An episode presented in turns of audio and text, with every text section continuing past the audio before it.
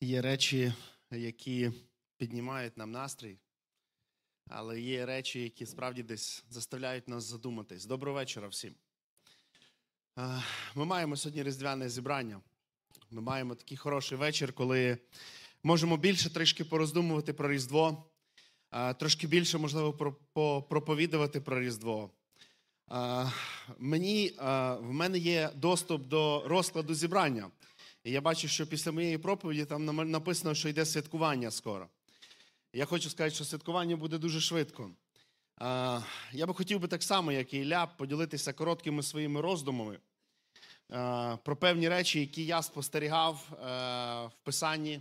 І скажу вам відверто, по-особливому в цей тиждень просив братів з церкви, близьких своїх друзів молитися про те, щоб Бог дав слово. І вірю, що Бог не був осторонь, Бог був поруч і є, і залишається. І я вірю, що буде надалі. І Він дає ось це слово. Я вірю. Я хочу сьогодні разом з вами зачитати текст е, Євангелія від Матвія, другий розділ. Це буде перший та другий текст.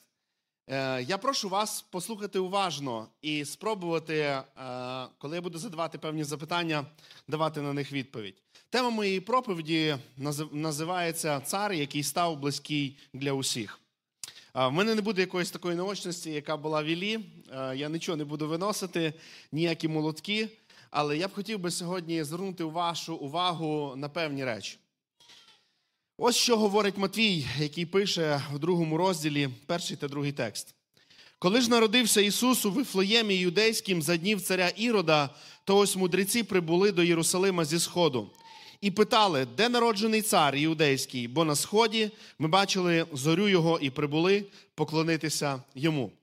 А, ну, тут є, звичайно, підсказка для вас, але а, що згадується і в першому, і в другому тексті? Хто згадується і в першому, і в другому тексті? Дякую, Діма, за те, що зробив презентацію. І він саме так мав зробити. Все добре, це така допоміжна річ.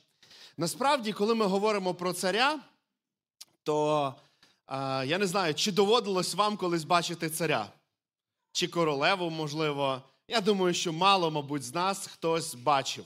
Можливо, хтось з вас е, приймав участь в якійсь театральній, в театральному заході і грав царя, чи грала, можливо, хтось з вас, е, якась дівчина грала королеву. Ну, я пам'ятаю, що Льоха наш, е, то він завжди цього кота грав, да? Завжди кота грав. А, цікаво, що Матвій він е, в цих двох текстах описує зовсім двох різних царів.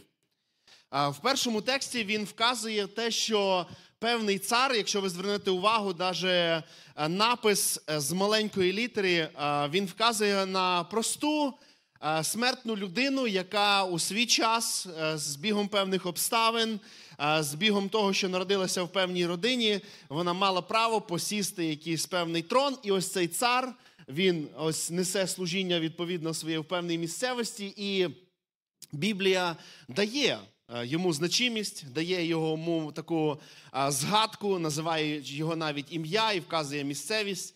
І коли далі Матвій пише, він говорить нам про іншого царя. Він говорить про людей, які шукають цього царя, і вони хочуть поклонитися йому. Цікаво, що один і другий названий одним словом, так само цар. Взагалі, коли ми поговоримо про царів, то задаю вам запитання наступне: чим характеризується цар? От, будь ласка, давайте спробуємо подумати, що взагалі має бути в царя, що його має а, корона. Дуже дякую. Ви вмієте читати, це дуже добре. Але можуть бути і ваші відповіді, будь ласка, що ще характеризує царя? Одяг? Прошу? Влада, влада, да, дуже дякую. Наявність слух. Гаразд. Насправді цей е, перелік можна е, продовжувати дуже довго. Я би хотів би вашу увагу сфокусувати на трьох речах. Е, перше, що е, є в кожного короля, в кожного царя, е, в кожної людини, яка при ось такій подібній владі, є корона. Корона взагалі вона вказує на певний статус. І можливо, якщо ми будемо говорити про жіночий рід, про королеву, то я думаю, самим кращим прикладом, що може нам бути на згадці в пам'яті, це королева Англії Єлизавета. Нещодавно життя цієї достойної жінки, на жаль, закінчилося. Якщо я не помиляюсь, 96 років ця жінка прожила, і відповідно її брат чекав е, трона свого приблизно щось там 70 70 з чимось років, так? Він чекав цей трон. Можливо, я помиляюсь, бо я відчуваю, що ви комунікуєте зараз зі мною. Але цікаво, що кожного разу ця жінка, коли мала можливість офіційно приймати людей, коли вона була на якихось заходах, вона неї завжди на голові була корона, яка вказувала на те, що ця жінка має певний статус. Коли ми далі говоримо про царів, то ніколи цар не буде жити в простій звичайній хаті. Ви ніколи не побачите царя, і взагалі так статус не дозволяє. І коли ви дивитесь взагалі в історичних моментах, і навіть в біблійних моментах, коли ви дивитесь, то цар завжди намагався мати пишний палац. Цар завжди намагався виділятися певним статусом серед інших людей. І третя річ, про яку варто сказати, про те, що цар він завжди мав таке цікаве оточення оточення, яке в якійсь мірі ну, не було для них рівним, а можливо трошки меншим, але цар завжди оточував себе людьми, які мали певний статус.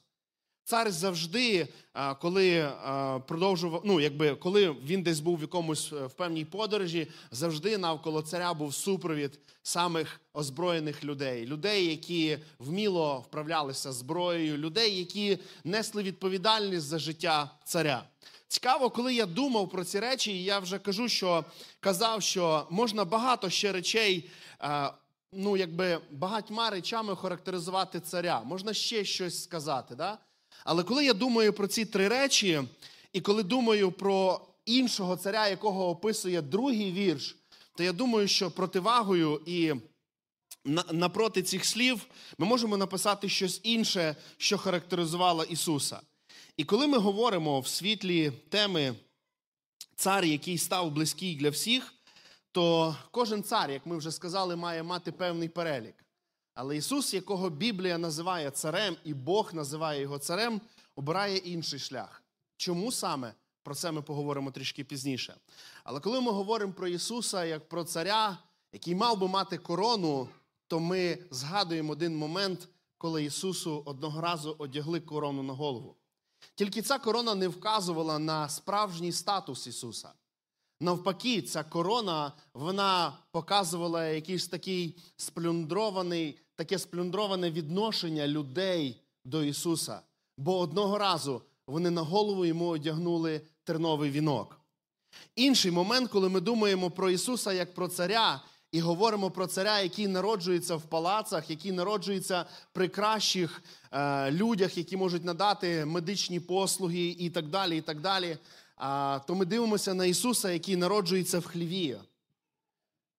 Ми бачимо його маму, яка написано породила, сповела і поклала його до ясел. Ісус стає близьким, маючи статус царя, маючи статус того, хто володіє усім, в кого в руках влада вся, він дає можливість замість корони одягнути йому терновий вінок. Замість пишного палаца, в якому має бути цар, Ісус приймає рішення народитися в хліві для того, щоб прості люди могли прийти і поклонитися для нього. Коли ми говоримо про царя і про те, що в кожного царя має бути оточення, яке відповідає, і коли ми читаємо кожне Євангеліє, коли ми перечитуємо кожен розділ, ми ніде не бачимо, коли Ісус Він каже: Я не можу зараз з вами спілкуватися, ви недостойні для того, щоб я з вами спілкувався. Коли ми говоримо про царя, який сидить, можливо, в пишній кареті, в пишному автомобілі, в пишних палацах, то Ісус, будучи маючи статус царя, найвищого царя, він обирає простих людей. Він обирає простих людей, які супроводжують його. Більше того, навіть ті самі учні, які, на яких він покладав свої очікування, свої надії, часто вони розчаровували його. Часто, коли Ісус щось просив, вони від, вони не відповідали тим очікуванням, які були в Ісуса. І дуже часто Він казав, доки я буду з вами. Вони часто розчаровували Його. Коли ми говоримо про ці три речі, то є проста одна людська річ. Наступний слайд можна? Коли ми говоримо про те, що щось стається один раз, ми називаємо це випадковістю. Коли щось стається два рази, ми називаємо це співпадінням. Коли щось трапляється три рази, ми говоримо, що це що? Закономірність. Коли ми говоримо про закономірність Ісуса, то Ісус зробив вибір на користь людини. Спробуйте зараз це почути наступний слайд. Закономірність Ісуса полягає в тому, що Він, будучи царем, і Він той, хто достойний носити корону, Він той, хто достойний народитися в палаці, Він той, хто має бути там, де ангели поклоняються йому. Він має бути там, де все організовано, де все тільки святе. Ісус, як цар, мав би бути серед самих, ну, самих е, авторитетних людей. Його мали оточувати самі авторитетні люди, але Він вибирає простих. І ця закономірність Ісуса, вона показує вибір Його. Ісус зробив свій вибір на користь людини, на користь мене. Будучи царем, Ісус робить вибір на користь простої людини. І це дуже сильно. Це дуже сильно, коли ми говоримо сьогодні про Ісуса, який прийшов на цю землю, про Ісуса, який народився в яслах. Подумайте про це. Ісус лишив небо, Ісус лишив славу, Ісус лишив ангелів, які поклонялися Йому ради того, щоб вступити в бій за твоє життя. Ісус зробив вибір. Наступний слайд. Я думаю, ви бачите це запитання. На користь кого сьогодні людина робить свій власний вибір? Коли ми говоримо про те, що Ісус, Він зробив вибір на користь тебе. Можливо, це буде зовсім звучати просто, але Ісус чекає сьогодні, щоб ти зробив вибір на, на користь Його. Ісус в кожному дні чекає, щоб кожен з нас ми зробили вибір на користь Його. Свято Різдва це доказ того, як сильно Бог полюбив грішних людей. Свято Різдва це доказ того, як сильно Бог полюбив грішних людей. Євангелист Іван, пишучи своє післання, говорить наступні слова: Любов не в тому, що ми полюбили Бога, а в тому, що Він полюбив нас і послав свого Сина як примирення за наші гріхи. Висновок дуже простий. Бог полюбив людей. Зараз черга за нами полюбити Бога, бо це єдиний правильний шлях для людини. Висновок говорить про те, що вінок, хлів, прості люди. Бог колись зробив вибір полюбити тебе. І в кожному дні Він чекає, щоб ти по-справжньому полюбив Його. Бог чекає цього, щоб ти приліпився всім своїм серцем до Євангелія, до Ісуса, який може дати тобі свободу і дати перемогу над гріхом. Амінь. Давайте помолимось. Дякуємо, Господи, Тобі за те, що Ти полюбив кожного з нас.